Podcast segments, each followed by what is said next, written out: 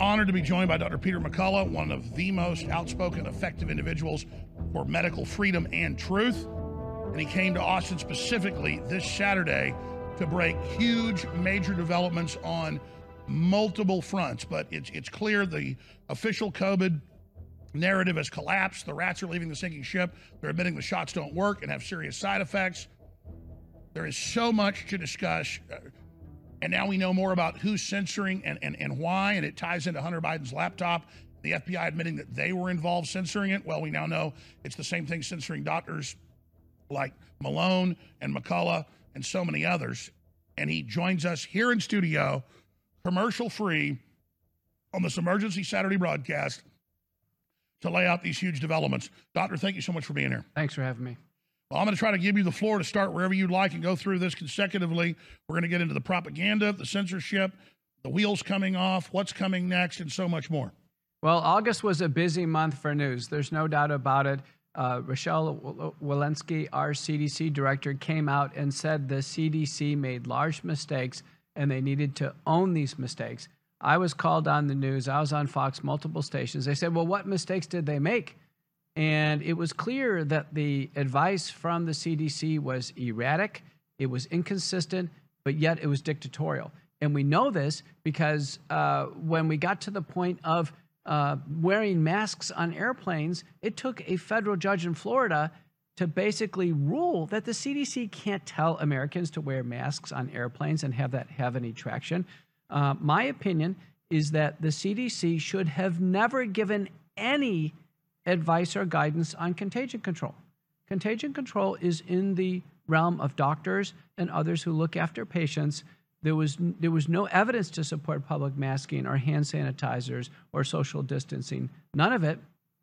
And the CDC never should have given guidance advice on emergency use authorized vaccines. The CDC establishes the general childhood vaccine schedule, but they were way out of their league. And both of these uh, endeavors and boy, what a disaster it was for America. Within uh, just a, a few days of all of this, the CDC came out with its new guidance, basically catching up to what our current understanding was. Recently, on a podcast, one of the podcasters went over one of my standard lectures called The Five COVID Truths and lined up the most recent CDC guidance to this, which was astonishing.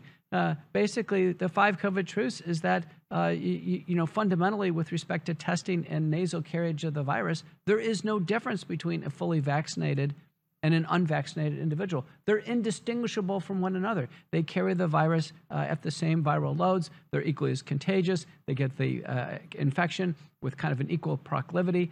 Uh, and, and so we have a situation now where there is absolutely no scientific support for any form of mandate on someone taking a vaccine or a booster. I, I see these headlines out of the British Medical Journal and others that are just shocking now. Where headlines like nine out of 10 people that die with COVID are double or triple vaxxed. And, and we see, as you mentioned, the CDC head saying, oh, sorry, we got it wrong. Or uh, we see uh, Birx saying, oh, we knew it wasn't going to work. And, and then we see all these other statements it looks like they're trying to get ahead of more data they know is coming out. Absolutely. There's no doubt about it. Uh, two papers in 2021, one by lead author Wheatley, uh, had in the title immune imprinting. What this means is that the vaccines were given every six months, exposing the body to the same exact obsolete antigen, the Wuhan spike protein. This turned out to be an immunologic disaster.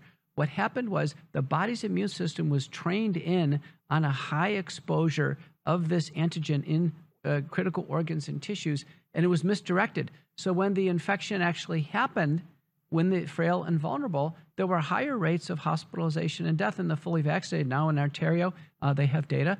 You know, nine out of ten people uh, who are dying of COVID-19 are fully vaccinated. There were basically three false claims of the vaccine program. The first false claim was the vaccine stopped the infection. If you took the vaccine, you couldn't get it. That quickly eroded thousands of breakthrough cases reported through 2021. The CDC gave up on this in May of 2021, where they basically said, We're not going to follow breakthroughs. There's too many of them. The second false claim was that the vaccines uh, uh, basically blocked transmission. And our Walensky had to come out in the summer of 2021 and say, Listen, They don't stop transmission. People trans- fully vaccinated give it to one another. It was happening during weddings, cruise boats, naval ships. And then the last false claim was this, Alex. The false claim was, well, if you take the vaccine, there's a consolation prize, and that you uh, will have a milder case or you won't be hospitalized or die. And, and there was even ridiculous memes on the internet. One of them was a guy who gets COVID and he dies, and he said, "Thank goodness I had a vaccine. It could have been better. it could have been worse. Yeah. It, it, I mean, it could have been worse, right? So the idea is that the vaccines never reduced hospitalization and death. There never was a prospective randomized trial with hospitalization and death as a primary endpoint where that was reduced by the vaccines. Uh, the only two interventions that reduce hospitalization and death are having the illness beforehand, uh, natural immunity, and then early treatment.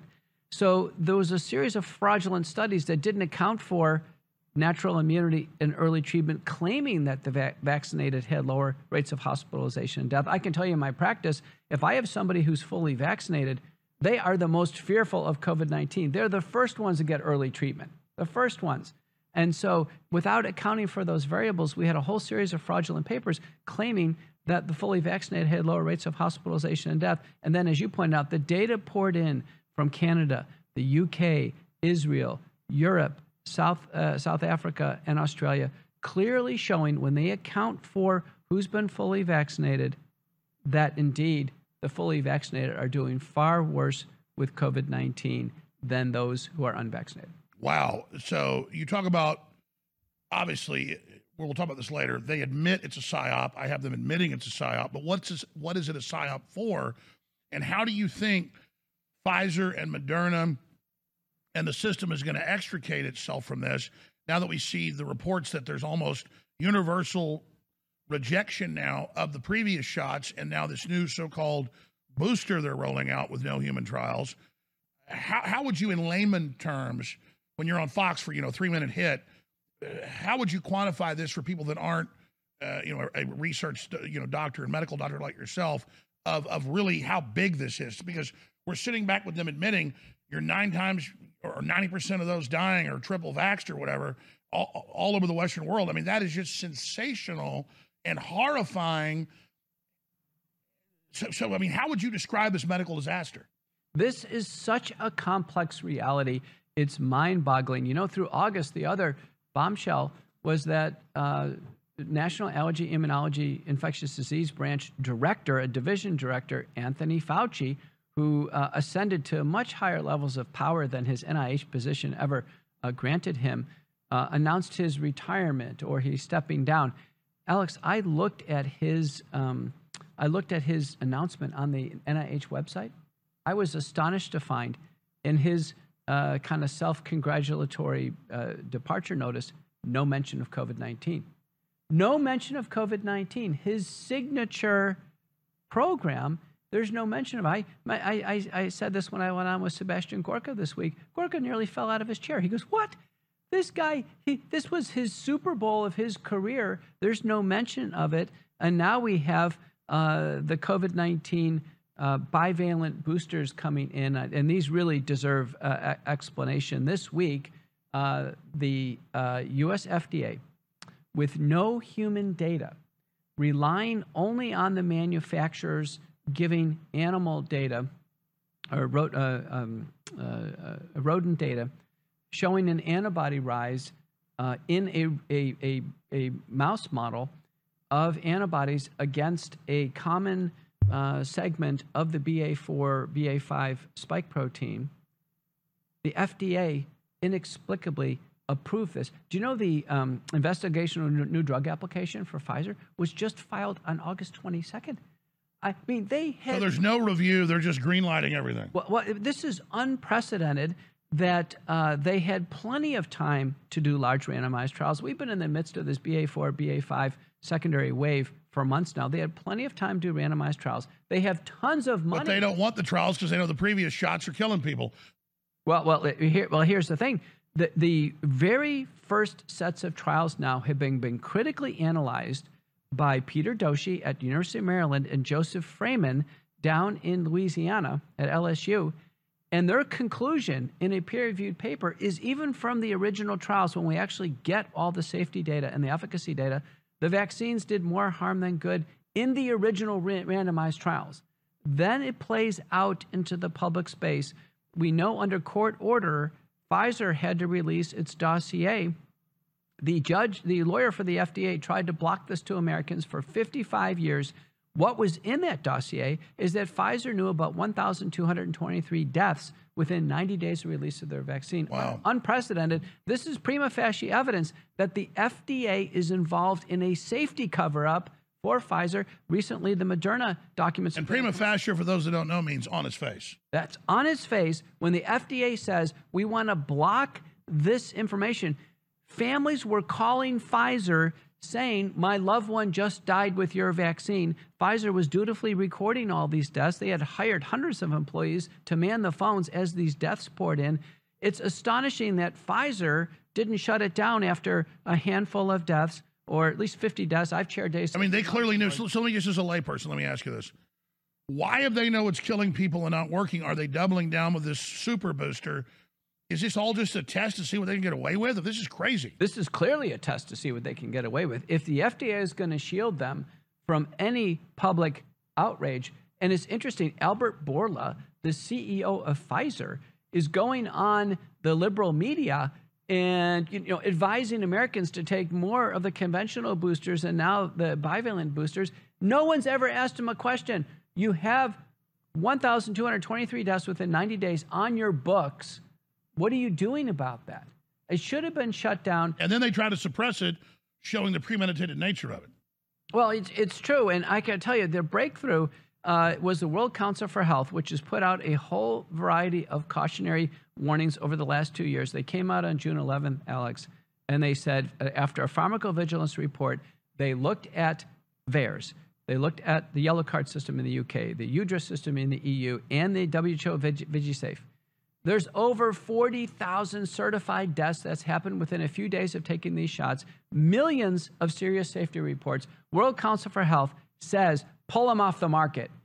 They're unsafe for human use. This is very important. This is a worldwide body. They represent 70 individual organizations wow. across the world. World Council so for Health. Health. The prestigious, respected group says pull it. Pull it. And they put out a series of cautionary warnings saying, listen, if you can't get in safety together, get them off the market. Here's the important point is that as Pfizer and Moderna and the other vaccine suppliers march this on, what's going to happen is going to be a giant finger pointing exercise in the end. Pfizer's going to say, listen, the FDA never told us to pull it. The FDA and the CDC are running the vaccine program. FDA and CDC are going to say, listen, it's Pfizer's product. They had the response. They set it up from the beginning where nobody can take the blame. Right. More evidence of premeditation. There's no doubt about it. Uh, the bivalent boosters now, this is very important. So they uh, have fundamentally, the vaccine sponsors, the CDC and the FDA, are saying no more legacy boosters. So remember, Pfizer was 30 micrograms initially, second shot 30 micrograms, and then every six months 30 micrograms. There was no change. Moderna was 100 mics, 100 mics, 100 mics. Now, of interest, the Pfizer booster is 30 micrograms. It's 15 of the original, which is obsolete, and then 15 micrograms of the BA4, BA5 new uh, genetic code. Moderna of interest um, is the booster is not 100 micrograms like it used to be. It's a 50 microgram booster, 25 mics of original, and 25 mics of Omicron. Here's my read on this: is they are going to get less of the super toxic original Wuhan spike protein with these boosters. Less. So they're cutting the power. Okay, but in the BA4, BA5, we don't know anything about a human experience since the human studies weren't done. But I would infer as a doctor, it is going to be a less toxic spike exposure since the sure. Omicron is a milder virus. So I think the boosters are going to, in a sense, take an edge off some of the, the safety tension, but the, so much of the damage has already been done. Exactly. Now they're putting out a weaker vaccine because I'm not a scientist like you, but what I'm saying wasn't the Moderna three times stronger than the Pfizer? Yes. And, and, and, and now we have Moderna suing Pfizer, saying basically it's a copy of their shot, just weaker. Now, that's an interesting development. Moderna suing Pfizer. Recall that Stéphane Bancel, the billionaire CEO for Moderna, previously was the CEO for bioMérieux. And bioMérieux is the French conglomerate co- um, company that Jacques Chirac negotiated with the Chinese to build the biosecurity annex in Wuhan, China. Stéphane Bancel orchestrated the construction of the biosecurity lab in Wuhan, China. And then in 2015, he changes from bioMérieux and joins a one person company in Cambridge, Massachusetts, Moderna. Stéphane Bancel joins Moderna. Do you see long term planning for this virus that just accidentally shows up? Well, you know, listen to this. So Bancel then joins Moderna. He starts working with the U.S. National Institutes of Health on the Moderna patent for the SARS CoV 2 vaccine. So within a few days of announcing it's an emergency under former President Trump, Moderna announces we have a vaccine. You don't come up with a vaccine in a few days. This vaccine was in the works for years. And in Peter Breggin's book, COVID 19 and the Global Predators, it's a, it's a very, very important book. It has over 1,100 citations. In the back is a timeline, Alex, and the timeline has 36 pandemic planning preparedness events that Breggin uh, chronicles starting from 2012. 25 of these have written documents generated, and six of them were filmed. So Breggin outlines the timeline in our book, COVID 19 and, the, and um, uh, uh, Courage to Face COVID 19, that I wrote with John Leake. We actually highlight these developments as well and put it in the context of a story. I recently went on with Steve Bannon on the War Room, and Bannon said, Thank goodness that you guys wrote these books and have these citations and the timeline as evidence. And the reason why this is so important, Bannon is, is going to predict that what looks like a U.S. government operation, Alex, they're going to basically wipe the electronics completely. They are going to basically whitewash this. They are going to rewrite history.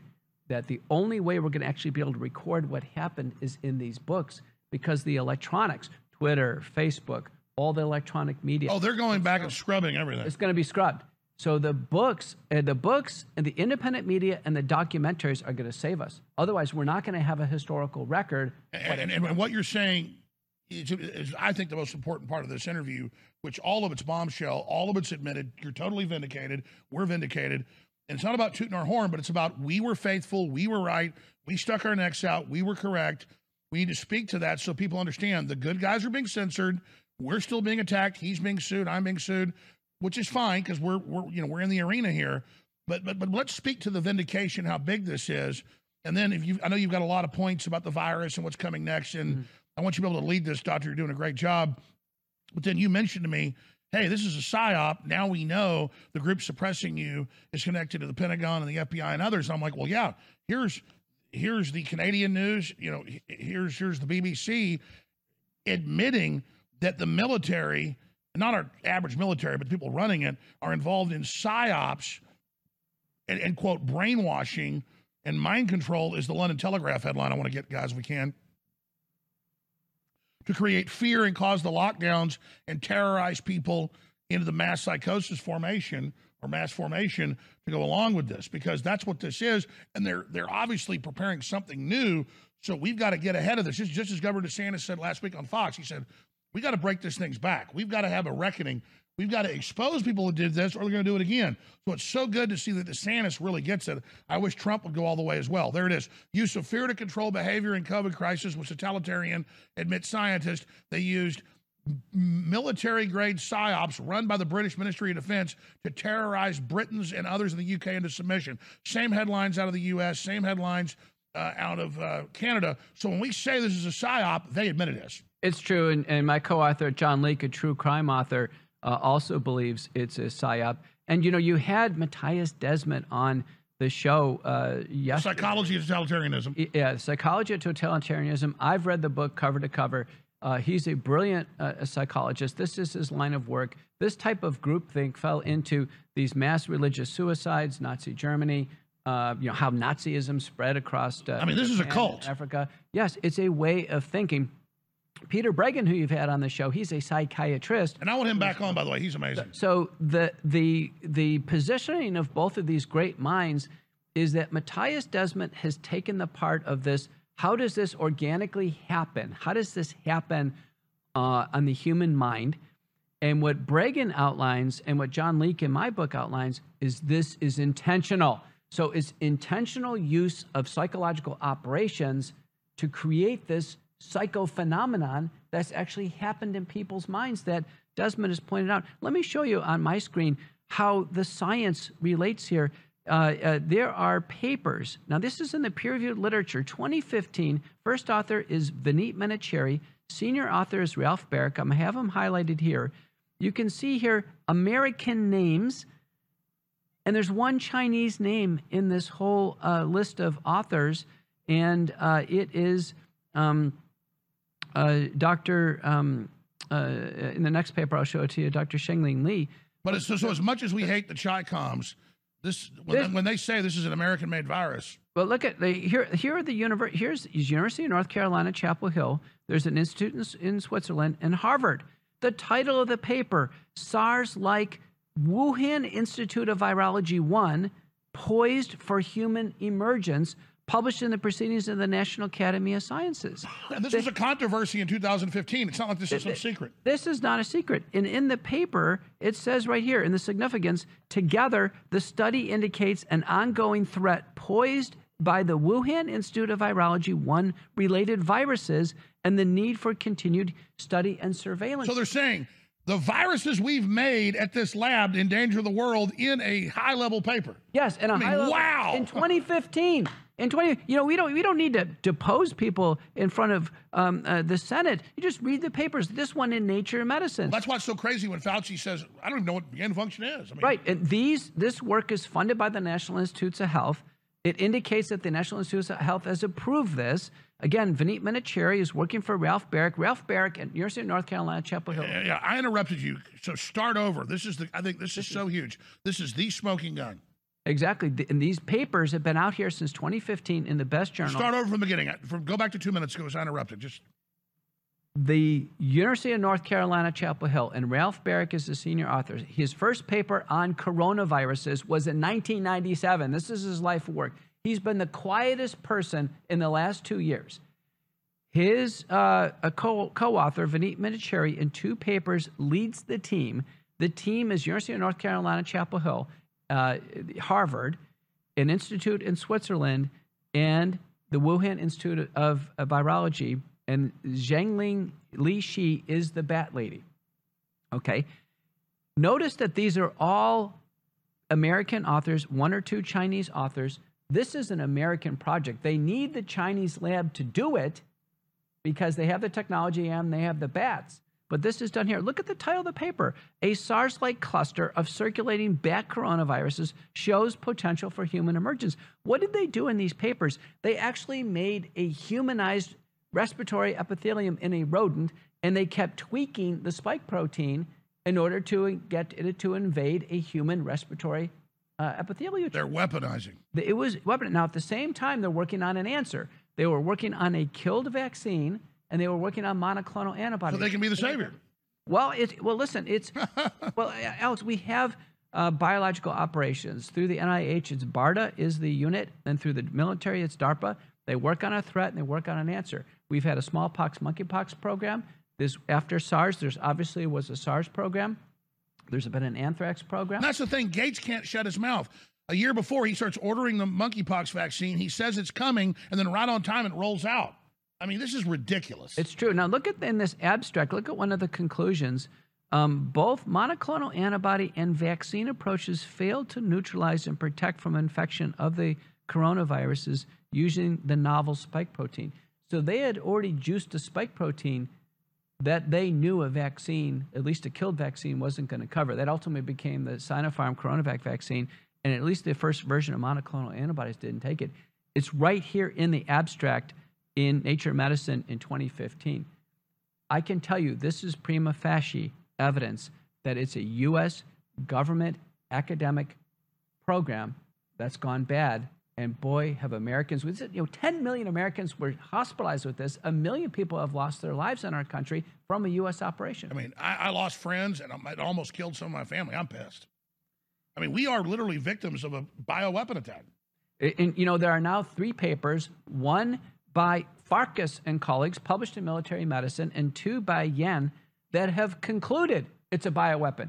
This isn't this isn't a controversy. This is concluded in the academic. And again, we're not like liberals that want to be professional victims, but I lost friends. My family almost died. This stuff scared me. I barely stopped my wife from going to the hospital because she couldn't breathe. They put her on a ventilator, and, and we took the steroids, and she got out of it, and the ivermectin. We've been attacked, folks. We need to take it personal and bring these people to justice, or they're going to do it again. But we, everyone in the world is, as particularly the West, is a victim of a, I believe, premeditated release of a bioweapon attack, and then phase two, the poison shot to erase our immune system. And I think we should all literally start a whole organization of victims of the of the uh, uh, of, of this bio attack because this is a big deal. Well, let's get into phase two. Remember, there's been two waves of injury. First was SARS CoV 1, largely the wild type alpha and delta outbreaks. The Omicron outbreak was very, very low hospitalization and death rates. In fact, Omicron, which one can get, uh, is uh, indistinguishable from the common cold uh, but people did lose their lives with these first uh, multiple outbreaks. Now the vaccine program has been cooking along, and uh, and I can tell you that the vaccine itself has created a wave of uh, a, a, a destruction in our country. Uh, injuries, disabilities, and deaths. One of the breakthrough observations has come by Sasha Latypova. Show my screen. And in this um, uh, report from TrialSite News, which is a valid late breaking science uh, website, actually supported by pharma and a lot of other sponsors. The title of the paper is Hot Lots of COVID 19 Vaccines Evidence of Different Formulations. And these are statistical analyses of Pfizer, Moderna, Johnson and Johnson, and uh, also compared against the flu. Interestingly, uh, Alex, when there is a complication from a flu shot, it's randomly distributed across all the manufacturing lots. But with the COVID 19 vaccines, the complications are restricted to certain lots. Certain lots. Now, recently on Steve Kirsch's Substack, Steve has got the European Medicine uh, Agency um, release from the vaccine manufacturers showing market degradation of messenger RNA in these products. So remember how they had to be super cooled and, and in the randomized trials they used single use vials? And then suddenly they didn't anymore. Right. So it wasn't super cooled anymore. They were using multi use vials. The leading thinking, believe it or not, is the majority of people who get the shots and are fine, they're actually getting degraded messenger RNA. They're actually not getting much of a genetic insult. So think they would have been a lot worse if they hadn't. Right. So so the lots wow. that are causing damage in the Latypova. You don't want a fresh shot. Well, here's the thing. Yeah, exactly. Believe it or not, if you actually get the messenger RNA as designed and the spike protein production as designed, it can be, and in many cases, it's lethal. So it's actually sloppy manufacturing and product handling that's saving Americans. You know, a recent Zogby survey, Zogby is a, is a very good survey uh, operation in the United States. Zogby surveyed a large number of Americans and asked them, What'd you do? Two thirds of people took the vaccines. Of interest, Alex, 85% say, I took the vaccine and I'm fine. Nothing happened. I took the vaccine, I'm fine. That's because they got us spoiled. Probably. 15% said, I've got a problem. I've got a new disease. I've got a new medical problem. I'm going to my doctor. And they fall into cardiovascular, neurological, hematological, immunological, and now, unfortunately, cancer. And that's the current state of affairs. 15% of Americans who have taken these products uh, now, I think, deeply regret it. Well, Greg Reese did a great report six months ago that got millions of views and went viral where he showed the VAERS reports and some other reports, and I think some of Kirsch's research and others, showing that it looked like red states and areas were having higher death rates. But now with this, it just looks like the blue states are so sloppy and so lazy and so bad about deploying things that they were giving people old, spoiled ones, but the more conservative states were actually better at deploying it. So that's probably why it's the more conservative areas being hit and, and having higher death rates. I mean, I, I, I, mean that's not scientific. I'm just trying to well, guess that could be why. Well, if if you looked at blue states that are potentially more heavily vaccinated, then there was actually probably a greater um, free for all, if you will, at CVS and Walgreens. They left the vials out. Multiple people coming yeah. in. So as soon as you leave a vial out and it starts to get warmer, there's multiple needle pokes through the diaphragm of the vial. Then there's introduction of oxygen, and oxidative stress, what have you. And if you go to states where it's there's infrequent vaccination, in theory, you probably didn't take it out of the fridge that much, and you know maybe used it once and got a good shot. So because I don't know because the numbers are there. Why were red areas higher death rates from the shot? And I, I, I could never figure it out, but it just sounds like there's just the left is just so incompetent, so sloppy. It's almost like a gift to themselves because even though they're a higher vaccination rate, well, the numbers have changed, but I, but I mean, it's, it's, it's crazy. Yeah, there's no doubt about it. But the point is, it's not randomly distributed. Uh, Senator Ron Johnson, myself, Robert. Well, yeah, why why are certain lots in certain places? That was something the that the statisticians thought was weird. Yeah, I don't know. I, I don't know about that. Investigated. But it should be investigated. Ron Johnson, who is a U.S. Senator from Wisconsin, has a manufacturing background. At our um, uh, uh, at our crony capitalism meeting at Hillsdale, the unit in Washington, I was there. Robert Malone, Pierre Kory. Johnson said, "I am a manufacturing guy. When you have a large number of complications in a restricted number of manufacturing lots, you've got a bona fide safety problem. It's not randomly distributed. This is another piece of evidence that, in fact, is causative. Because if this was randomly associated with people's background, explain diseases, it in layman's terms. So, this is premeditated. Well, it, it, meaning that people have said, no matter how many complications exist, it's not due to the vaccines. Well, I, I, you know, I can tell you it's not due to their background conditions because it wouldn't be restricted to specific lots. Anytime uh, you have a recall on a car, for instance, it's always down to certain VIN numbers of a car because it's related to how they put it together. The complications of the vaccine are related to something inherent with the vaccine. Probably in this case, uh, good manufacturing and handling gives a more deadly vaccine. Well, let me ask you this, just just a random question there. Why would the CDC in October 2000 put out that famous report of what they predict would be adverse reactions, and it was the exact thing that happened, and it was exactly what Dr. Yeadon and others were predicting what happened. So if you've got all these top scientists predicting, and on one side saying don't do it, and then the government's putting out a report predicting what would happen, what, what a that shows they knew something, but b why would they then admit it? It shows that there is fragmentation of thought. You know, the CDC is a multi-billion dollar. So some people care and are warning, and other people don't care. Exactly, yeah. exactly, and we, and you know that because there's been a lot of people have walked out of the CDC.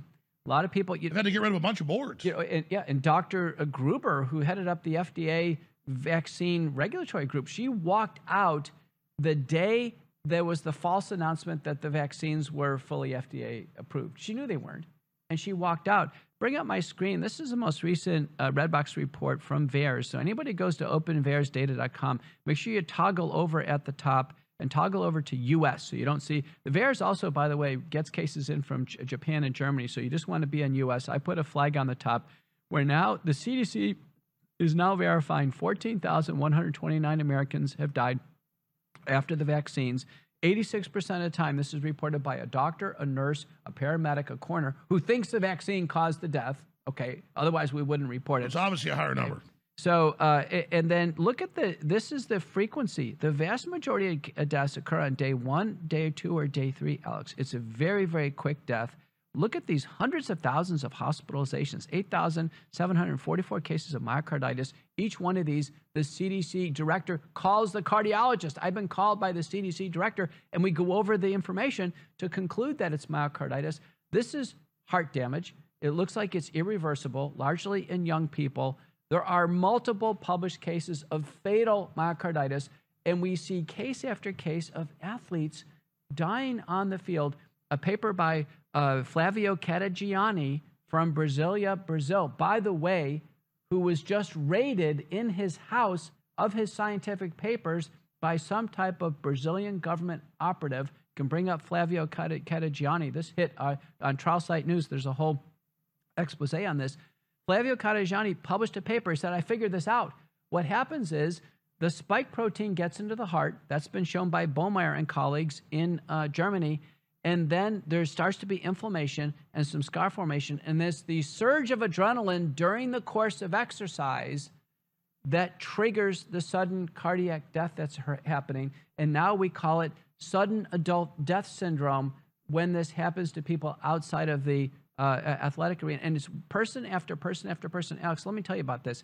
Sudden adult death syndrome, uh, syndrome uh, the uh, vaccine proponents are saying, well, it's just death with no cause. In the United States, death is always well known as 40% heart disease, 40, 40% known cancer, and 20% other causes. We don't have large fractions of unexplained deaths in the United States until now. And in some places, some regions of the United States, the leading cause of death is unknown. The only new factor introduced into America has been the vaccine. I mean, it's so obvious. I don't need to be a doctor or a scientist to know if I shoot somebody with a gun and they fall over and bleed to death, I don't need to be a, a, a pathologist or you know somebody to say or a coroner to say the gun killed him. I know it did. And we introduced this new thing, and then we have more deaths once the vaccine comes out than we had during the so-called pandemic. I mean, eh, and you have all the insurance company numbers coming out of just skyrocketing death. I so, mean, staggering. Well, let's just take COVID deaths. Before the vaccines, there were 250,000 COVID deaths. Now, after the vaccines, there's 750,000. So far more people have died of COVID since we've actually had the vaccine program going. Now you look at overall mortality. Every single life insurance company is reporting record claims for life insurance. Who has life insurance, Alex? It's people who are young people who are employed because they get life insurance through their employer. And so there's now the spouses of employed people who are dying in record numbers. And I've even read that insurance companies may have to charge more for young people now suddenly because of this. So I want to do this in the 15 minutes we have left because I know you've got another interview coming up with uh, Eddie Bravo. You're going to shoot today. It's be airing next week on his show. Because I'm here asking a lot of questions and they're good questions, but I want to give you the floor to go through your slides the next 10, 15 minutes and just cover all the different aspects of this. And then when I come back at the end, you want to talk about this controversy with Dr. Desmet and, and, and another leading psychiatrist, psychologist uh, with whether this is intentional or not. But but you've got the floor for 10 minutes without me interrupting to hit all the rest of your slides. Well, we're working through this uh, report, which is very important. Again, this is what the CDC verifies. When I, as a doctor, when I make a VAERS report, I enter the information. I go through screen after screen. I enter the patient's uh, name and phone number and email. I have to get their consent to do this. And when I make a VAERS report, it's done under the threat of imprisonment or federal fine if I'm falsifying information. Everything entered into this report that you see on the red box screen here is serious. That's the point I want to make. It's serious, and the CDC vets this. This is legit. Now, this is thought to be grossly underreported. Grossly underreported. Because when someone dies or is hospitalized, unless somebody gets the vaccine card and really gets a healthcare provider to make the entries into VAERS and go through all this, it takes a lot of time. It doesn't get reported. So, large numbers of deaths after vaccines, heart attacks, myocarditis, hospitalizations are thought to be not reported to VAERS. In prior studies from Harvard, with other vaccines, the underreporting factor was roughly 100 to 1, meaning it could be 100 times worse than this. So, what I'm telling you is this could be 140,000 deaths, that would be tenfold underreported, or it could be 1.4 million deaths if it was 100-fold underreported. And the leading thought is it's somewhere between 5 and 20 times underreported on death. The majority of the, the deaths are probably related to cardiovascular disease, not only myocarditis, but also triggering heart attacks because we know of the massive inflammation that occurs in the body with the spike protein. It can trigger a heart attack and trigger a, a stroke. Nick Pantazatos, who's in the news today from Columbia, because he's pushing Columbia very hard to drop all their vaccine mandates, using U.S. Census data and uh, vaccine administration data through December of 2021. So this is now nine months old, but through December of 2021, estimates it could have been as high as 187,000 Americans have died directly after taking one of these COVID 19 vaccines. It, the deaths occur very quickly after receiving the vaccine. I was traveling across Florida with Dr. Ryan Cole, and uh, uh we, uh, at, you know, were tired. We stopped and get a cup of coffee. Uh, some ladies met us. They wanted to take pictures, and one of them said, "Dr. McCullough, I have to tell you my story." uh, about a year ago, I took my father out of uh, assisted living to get a vaccine. She took her father out of assisted living to, to a vaccine center to get a vaccine. She said, My father died in the passenger seat next to me driving on the way back to assisted living. That's how these deaths occur on day zero. Look at the skyrocketing on day zero and day one. That's how these deaths occur. They're relatively sudden. We know that the spike protein is produced in the bloodstream within an hour, and it's highly toxic. And those who probably have far too much spike protein generated, the human body can't uh, tolerate it. Uh, some other data that I want to review just very quickly uh, with the team that's uh, that's very important, and I've already mentioned it. This paper uh, came from Germany, and this is direct biopsy information in patients who had received um, the uh, vaccines. This is Comirnaty or the Pfizer vaccine. And the title of the paper is Intramyocardial Inflammation After COVID 19 Vaccination An Endomyocardial Biopsy Proven Case Series. And this is one of the first papers that directly finds the Wuhan spike protein in the heart muscle. So they figured out a way to stain for this. And the spike protein, which I've been saying now for uh, well over a year, the spike protein gets into tissues, it gets into the brain, it gets into the adrenal glands and vital organs. We inferred this because the lipid nanoparticles travel to those organs. Now Baumeier has nailed it down in this uh, paper published in the journal, the intellectual, the International Journal of Molecular Sciences. One of the reasons why these papers are not hitting New England Journal of Medicine, Lancet, or uh, the British Medical Journal is because of the tremendous editorial bias of not allowing anything that looks like the vaccines are harmful. So they end up going to uh, MDPI or lower level uh, journals. But this is uh, very important. Uh, I do want to make the case that um, this paper from uh, Jenna Schauer, who's done multiple papers on myocarditis, has hit in the Journal of Pediatrics. And she's showing now, this is a 16 year old uh, she's showing significant late gadolinium enhancement, meaning active inflammation and scar formation in the heart of this 16 year old boy four months later.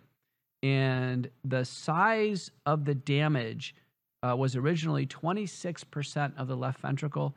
It's reduced to 19.84. And you can see the arrows point to this really large white segment of the heart muscle shown in short axis like a circle. I can tell you as a cardiologist, a threshold of concern for sudden death, for which we put in ICDs, is 15% late gadolinium enhancement. So I think this is very concerning that, and, and we're putting together the pieces here, that the vaccines are causing significant heart inflammation. And it's the heart inflammation that is the substrate for sudden death of all these deaths that we're seeing in young people. The two ways that someone could die after taking a vaccine that would be sudden, precipitous, and wouldn't be anticipated would be myocarditis and sudden death or a blood clot. That is venous thromboembolism, a blood clot that shoots to the lungs, and basically the heart and lungs can't pump blood through, and someone dies. The blood clots and the large ones, some of them are detected because of leg swelling, and we can start blood thinners and save the patient from dying of a pulmonary embolism. Sometimes patients present and we give them blood thinners and we can save them. These myocarditis deaths, though, many of them happen when the person is not around loved ones. They're not in a in, a space where they would even be able to get CPR, and uh, in fact, they succumb uh, to what we believe is a vaccine uh, induced uh, uh, myocarditis death. That's the best explanation for these skyrocketing life insurance rolls that we're seeing, claims for life insurance, as well as uh, one public figure after another going down. Uh, in the last week, one of the front office uh, former athletes for the Miami Dolphins, again, dies, no explanation. Is happening now week after week after week. The vaccines, sadly, have failed at doing what they should do. And uh, Alex and I mentioned this inverse relationship between taking a vaccine and actually, you know, fundamentally uh, being protected against COVID 19. Here are the data. I want to make this very clear. This is from the Scottish uh, Weekly uh, Statistics. Uh, it's very clear, and this was, you know, this was back on January 12th of 2022. Look at this. The vast majority of cases, hospitalizations, and deaths are among the fully vaccinated. And they only had about 72% of the population vaccinated, and far fewer among the unvaccinated. That was in January of 2022. It's never been a crisis of the unvaccinated. Never. In any country that's fairly reporting the data, there are far more fully vaccinated individuals who end up getting COVID 19 or dying of COVID 19 than, um, than uh, those who are unvaccinated. The unvaccinated, many of them have had natural immunity and they've survived. Many people, uh, like myself, I'm not vaccinated. I'm fit and strong. I'm going to have a much better survival trajectory than someone who's older and frail potentially take the vaccine. So some of this is confounding, but there's no signal that the vaccines reduce hospitalization and death. And Alex, we've covered the latest boosters. They were released before any human testing is complete. This is the first time in medical history that a product was developed and not tested in a single human being, and the government's going to roll this out and now say a needle in every arm. And, and Dr. McCullough, that brings me to what we first talked about before we started this interview today that you wanted to get to. It was actually in my stack. You said, I'd like to talk about uh, Professor Mattias Desmet and, and some of the controversies out there of is this mass formation on purpose? Is it a psyop or is it by accident? Well, I can pull up the Pentagon, the British Ministry of Defense, the, the, the German, the EU. They all said we use psychological warfare to have the lockdown and to get folks to take these shots. And we even had two years ago when they started the shots in the UK, their own government advisory board come out and saying, let's yellow card this. It's not working. It's not good. Let's not give it to young people or old people. So we've got all of this and, and, and just the overwhelming evidence that it is premeditated. But let me ask this question first. I want to get into this with you. How has it gone for Big Pharma and their goal? Because I saw a meeting on C SPAN 2018 that didn't get attention until the last few years. I didn't see it when it first came out, when it was live.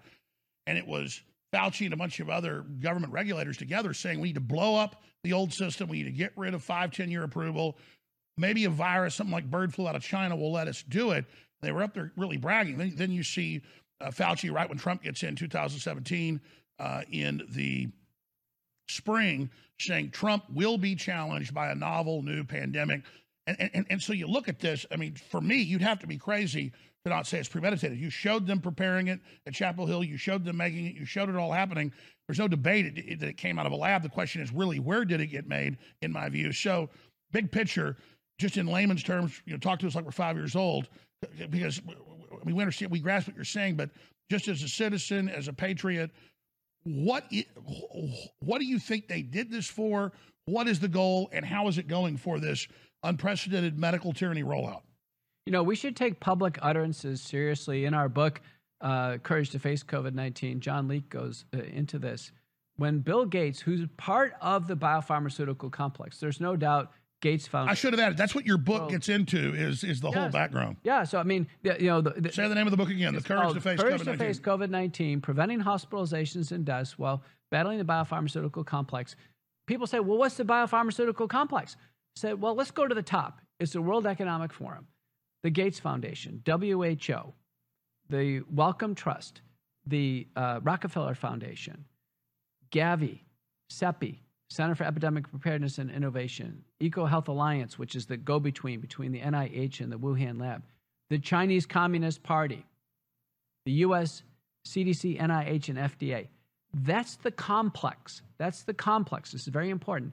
Now, the suppliers are big pharma. Suppliers are they're supplying the products that the complex wants, but the complex is making the calls.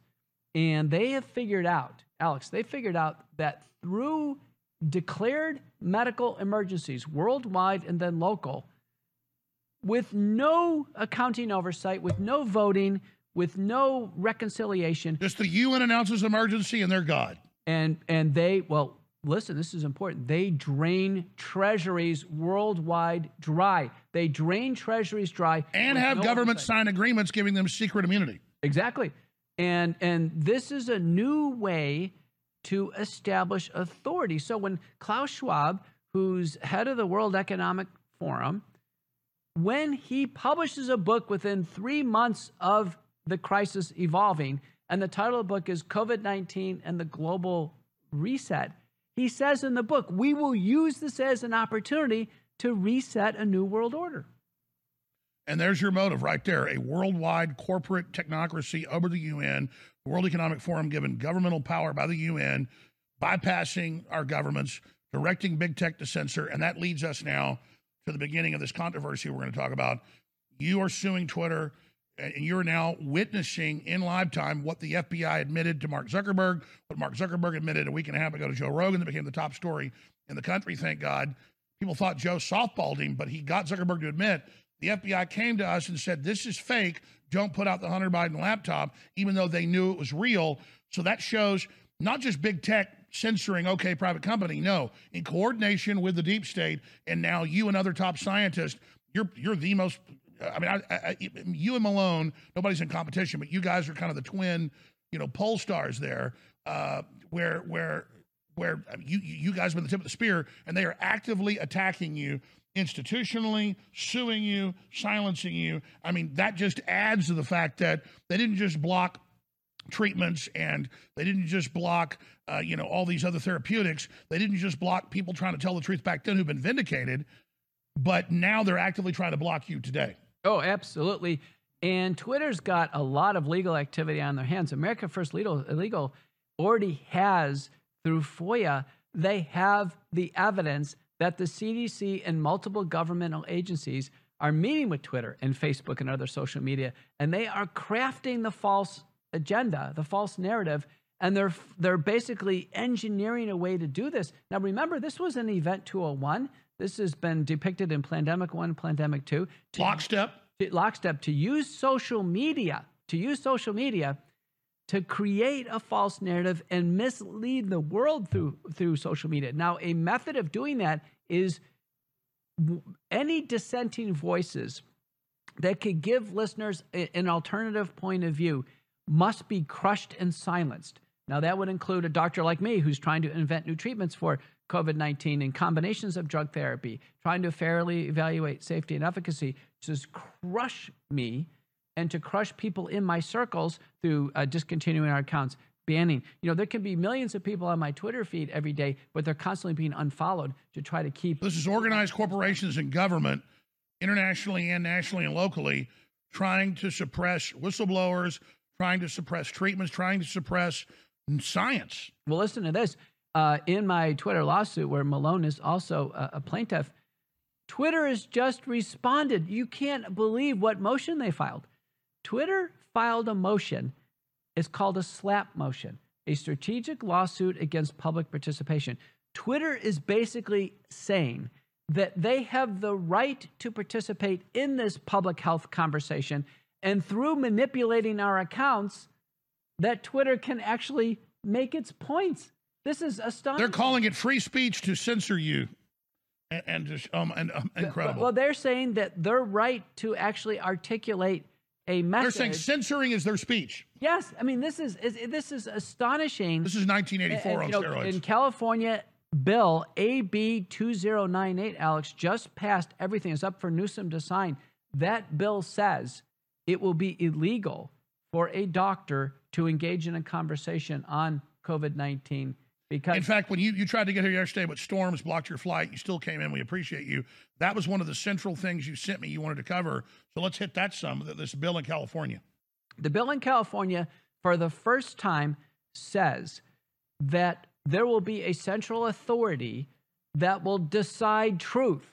Oh and in a sense a ministry of truth a ministry wow. of information. And any doctor who says something that is in not in line with this message of information or truth, that doctor is subject to uh, license, losing their license, uh, fines, uh, you know, on and on and on. And it's just around COVID. But this is going to come down to basically work to completely muzzle doctors uh, if we are in California right now under this new law, you and I couldn't have this interchange. We couldn't fairly review the data. So this this is literally a ministry of truth that could punish doctors and others if they don't follow the orthodoxy and are heretics. That's right, and the doctors don't even know it. It's an inquisition. It's an inquisition. I, I just can't believe that in a liberal democracy in America that we would get. And of course, California is leading the way. But the good news is you've been vindicated we wish we weren't vindicated. We wish we were wrong. But speak to that briefly because well, it's important. Let, us mention vindication. This was fun. I think a lot of people saw Joe Rogan's podcast with Aaron Rodgers, and Aaron powerful. Aaron basically pointed out the degree of vaccine discrimination that he faced, which was extraordinary. His choice not to take a vaccine. You know, Aaron had a polyethylene glycol allergy. He disclosed this. Uh, you know, I showed you the VAERS report. There's 30. It's like, hey, I'm allergic to codeine. I can't take it. Uh, one of my children's allergic to penicillin. You tell somebody you're allergic, they go, sorry, you're going to take it. Well, you know, what Aaron, through his uh, intelligence and his perceptiveness, he saved his own life. There's been thousands of people who have died who have had these allergies. So Aaron's not going to take it. And then he gets into this vaccine discrimination. And the comment that comes around when, when he mentions that fundamentally Aaron Rodgers and Joe Rogan received the McCullough protocol, they received the sequence drugs, they got through COVID 19. Uh, Aaron's actually mentioned it on his podcast by name. So Aaron said, You know, Joe, you got in trouble a few months ago by bringing on some controversial doctors. And then Rogan smiled. He goes, They're not too controversial now. Meaning, we've been total vindication. vindication. And one thing I agree, I disagree with Joe on, and I love Joe. He's, he's a lot of courage. He's done great work. He's helping us win this. He, you know, he's a star player here in the fight for truth. But he said the best we can hope for is that they don't do this again. No, they don't do it again by bringing them to justice. So, what should be done to Fauci and what should be done to all these people? I mean, I'm not a vindictive person, but these people are going to come back again. They need to be dealt with, just like Governor uh, DeSantis said, we got to have a reckoning. I mean, well, midterm elections are going to be key. If Republicans come into power, uh, you know, I went on with Steve Bannon. Steve's the one who said it. He said we need full and complete investigation. We probably need special committees. We need prosecutorial power. There clearly have been crimes committed by government officials, and they need to be brought to justice. Americans have lost their lives and been unnecessarily hospitalized. I think it's all going to come out. And it's going to be the next few years are going to be tumultuous years. Well, that was my next question before we hit this final point. How do they extricate themselves? They, I mean, this obviously it didn't go like they wanted. What they thought they would just do this, we wouldn't notice, or they just erase our immune systems and have us permanent customers for mRNA gene therapy, or you know, it's it's uh, it really can't be explained. What what were they thinking? and and and it's the, the positioning what's going on now is fascinating. You mentioned Deborah Birx. She came out. She goes, "We knew these vaccines weren't going to work. We knew that. We know. We know now the majority of people sick with COVID have been fully vaccinated. What is she trying to do?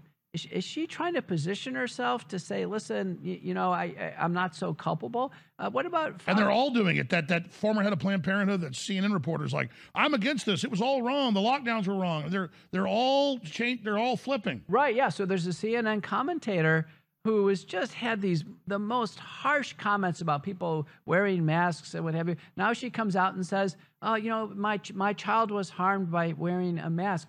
So I think so many people are trying, they, they realize they are deeply on the wrong side of this, Alex, and they are trying to do anything they can to position. Exactly. They're followers. They went with the establishment. Now that it's not working, they're flipping. And I see that as the clearest sign we're winning.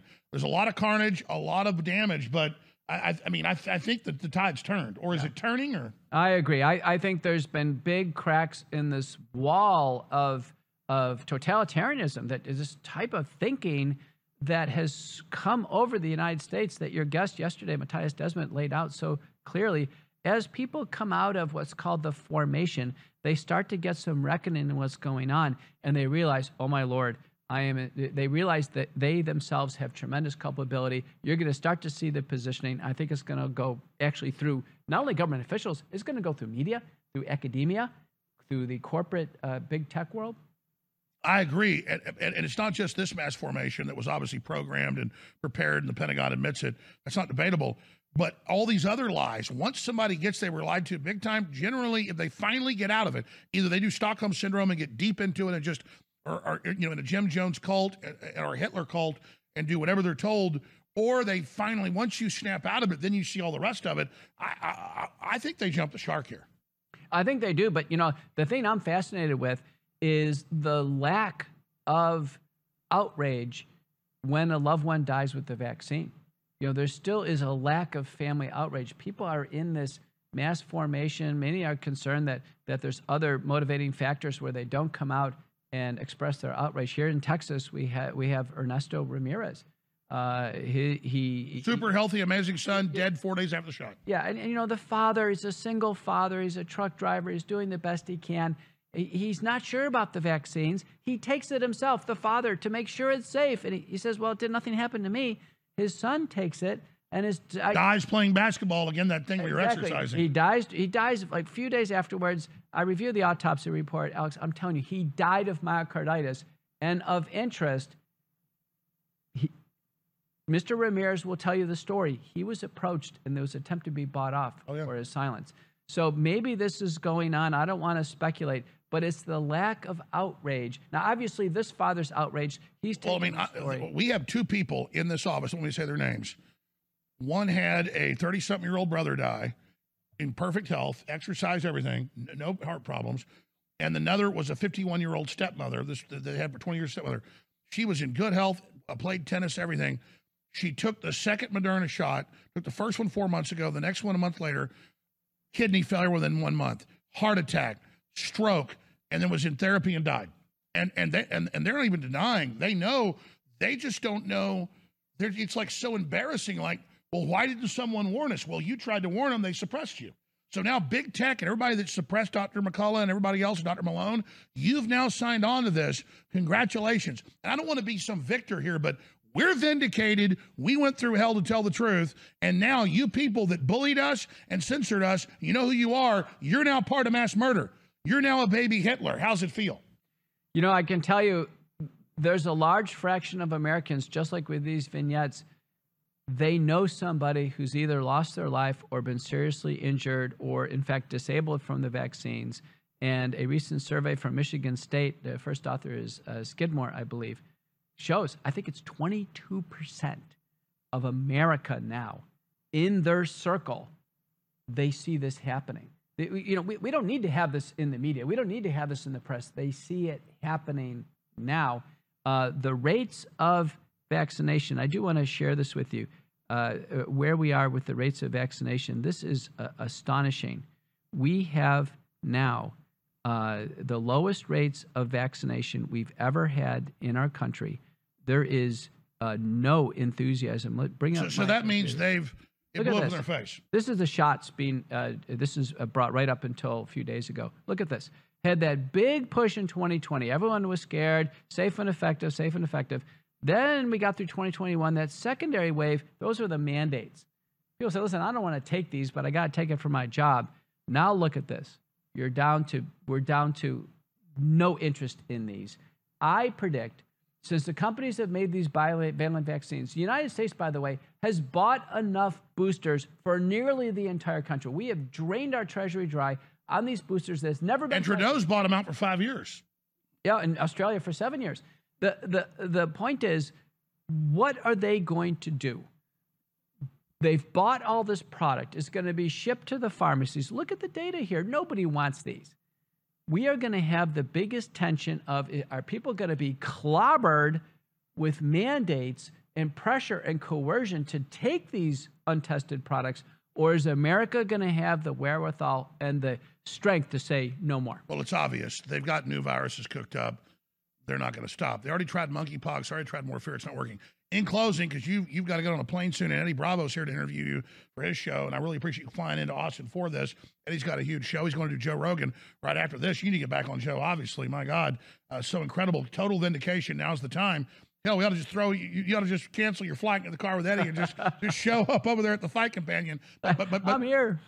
but but seriously, let's finish up with the psychology of totalitarianism and Professor Desmet and your uh, a fellow you co-authored a book is another great psychologist, psychiatrist, and their debate. And I agree, Desmet isn't trying to say it's staged because he's just trying to get you aware of the mass psychosis, the mass formation. But obviously, we just show documents. This is staged. Let, let's talk about this controversy. Right. It's not a controversy. I don't think there's disagreement. Well, they've made it a controversy. Yeah, and others have. Uh, Peter Breggin, in his timeline, in his book, COVID 19 and the Global Prayers, We Are the Prey, he lays it out, Alex. There's 1,100 references. This was planned. This is a psy-op. You have all the, the, the supporting data on this. It's planned. And what Desmet is saying is that there is a real biological group psychology phenomenon that does happen, and they use the psyops and let let the biology, the psychobiology, actually happen that Desmet says happen. So they're cohesive. Breggin and John Leake, my co-author, says it's planned. This was intentional. There's a biopharmaceutical complex. This has been operationalized and weaponized. And what Desmet is saying is it really does happen. People actually do go in and Sure, he's showing the phenomenon, but then your book and the other books and the other psychiatrists, they show how it was premeditated. Exactly. What Desmet is saying, the very important thing that Desmet is saying is that it's real. People can get into this trance. They truly are in a trance. When you see people walking around with masks, you know, I just flew into the airport today. There may be a 5% of people wearing, wearing masks. They really are in this psychological trance. A mask is a very good proxy for who actually is in the mass formation. Wow, I'm just wondering what they pull next. Well, I want to thank you for being here with us. One more time, as I read your book, it's amazing. I should have pointed out you wrote a book with one of the top true crime writers out there, who then wrote a nonfiction book, Reverse Engineering How This Was Premeditated. Such a critical book. Give people the title again. Courage to face COVID 19, preventing hospitalizations and deaths while battling the biopharmaceutical complex. Most days it's number one in viral diseases, communicable diseases, and true crime. Alex, after a book review recently, we were ranked number 56 out of 2 million books on Amazon. That's right. And, and to expand on that, you're not just saying they're scrubbing the internet at, at, at new levels and blocking things, now blocking URLs. Books are the key to have a historical record of what the criminals did to stop them in the future. That's why the Great Reset and the War for the World uh, has gone to number six in the world. It's like number 40 something right now. We want to send it to number one. The book is now shipping. Amazon.com. We get a lot less money at Amazon.com, but I don't care. I just want it to go to number one. Go to Amazon.com with the Great Reset and the War for the World, which explains the overarching control arm. And people said, How'd you write this book? Steve Bannon says one of the best books he's ever read. And I'm not, he, he, everybody else says, they go, How is it so good? Was a piece of cake. We had to cut it from 800 pages down to 300. It's it's the quotes. It's it's a confession. This is not hard. I mean, quite frankly, I, I mean, this was easy to write, but they're calling it the ultimate book on the Great Reset because really it's their confession. Get the Great Reset in the War of the World, Infowarstore.com or Amazon.com. And finally, this is a fundraiser. It's coming in in a week. It's actually already here, but we're going to start the sale in a week. And I had I had I had this coin in my car few days ago when I knew you were coming to town and I wanted to give it to you. And then your flight got delayed and I brought it back out of the car, but I got it back in here during a break. And this is the Theodore Roosevelt Citizen and Republic speech. Everybody should read. And on the back it says, The man in the arena, one ounce silver coin. And it's got the gladiator on the back there with a sword. And it's got Teddy Roosevelt who busted up the trust and stood up to the globalists and did so much more. This this is a coin about resistance and the man in the arena, and I can't think of anybody more in the arena than Dr. Peter McCullough. On top of it, vindicated because because thank you, sir. Thank you. I'm honored. Thank you, sir. Because Roosevelt talks about, hey, a lot of times you lose being a man in the arena, or or a generation later you're recognized, like like Van Gogh or somebody. What what's so beautiful is, I just want to stop these tyrants, but I get to get recognized now and he gets to get recognized now. And it's not about, oh, we're recognized. It's about celebrating we're right. We took on the enemy. We're starting to win. We believe in you. You believe in us. Let's celebrate the truth and let's celebrate our victories and let's stand together. In closing, Peter McCulloughMD.com. Is that the best website? That's the best website. And you do a weekly podcast? America Out Loud Talk Radio. And it's hard not to see you. You're everywhere, and we love you. And, and again, it feels kind of sick, though, to be like, we're right. Look, it's all true, just like we said that's good to stop the next thing, but it's kind of a sick feeling in a way. Like it's like we were right and now we're proven right. I almost wanted to be proven wrong. Well, I can tell you what, we are shaping the course of history. No better example than monkeypox. I got on TV, you and I, others, we got ahead of this monkeypox national emergency. By the way, we're under a national emergency monkeypox. America didn't buy it. A UN emergency, yeah. Yeah, yeah. Eh, eh, the America did not buy it. They did not. So the good news is fool me once, shame on you. Fool me twice, shame on me. We're not getting fooled now. God bless you, brother. All right. Incredible job. This guy flew here just for us. Congratulations, Dr. McCullough. Thank you. Man in the arena right there, baby. Thank you. All right. Eddie Bravo's coming in. God bless you all. Now spread this live feed and share this archive at Banned.video. We've done our job. Now the rest is up to you, and I know you'll deliver.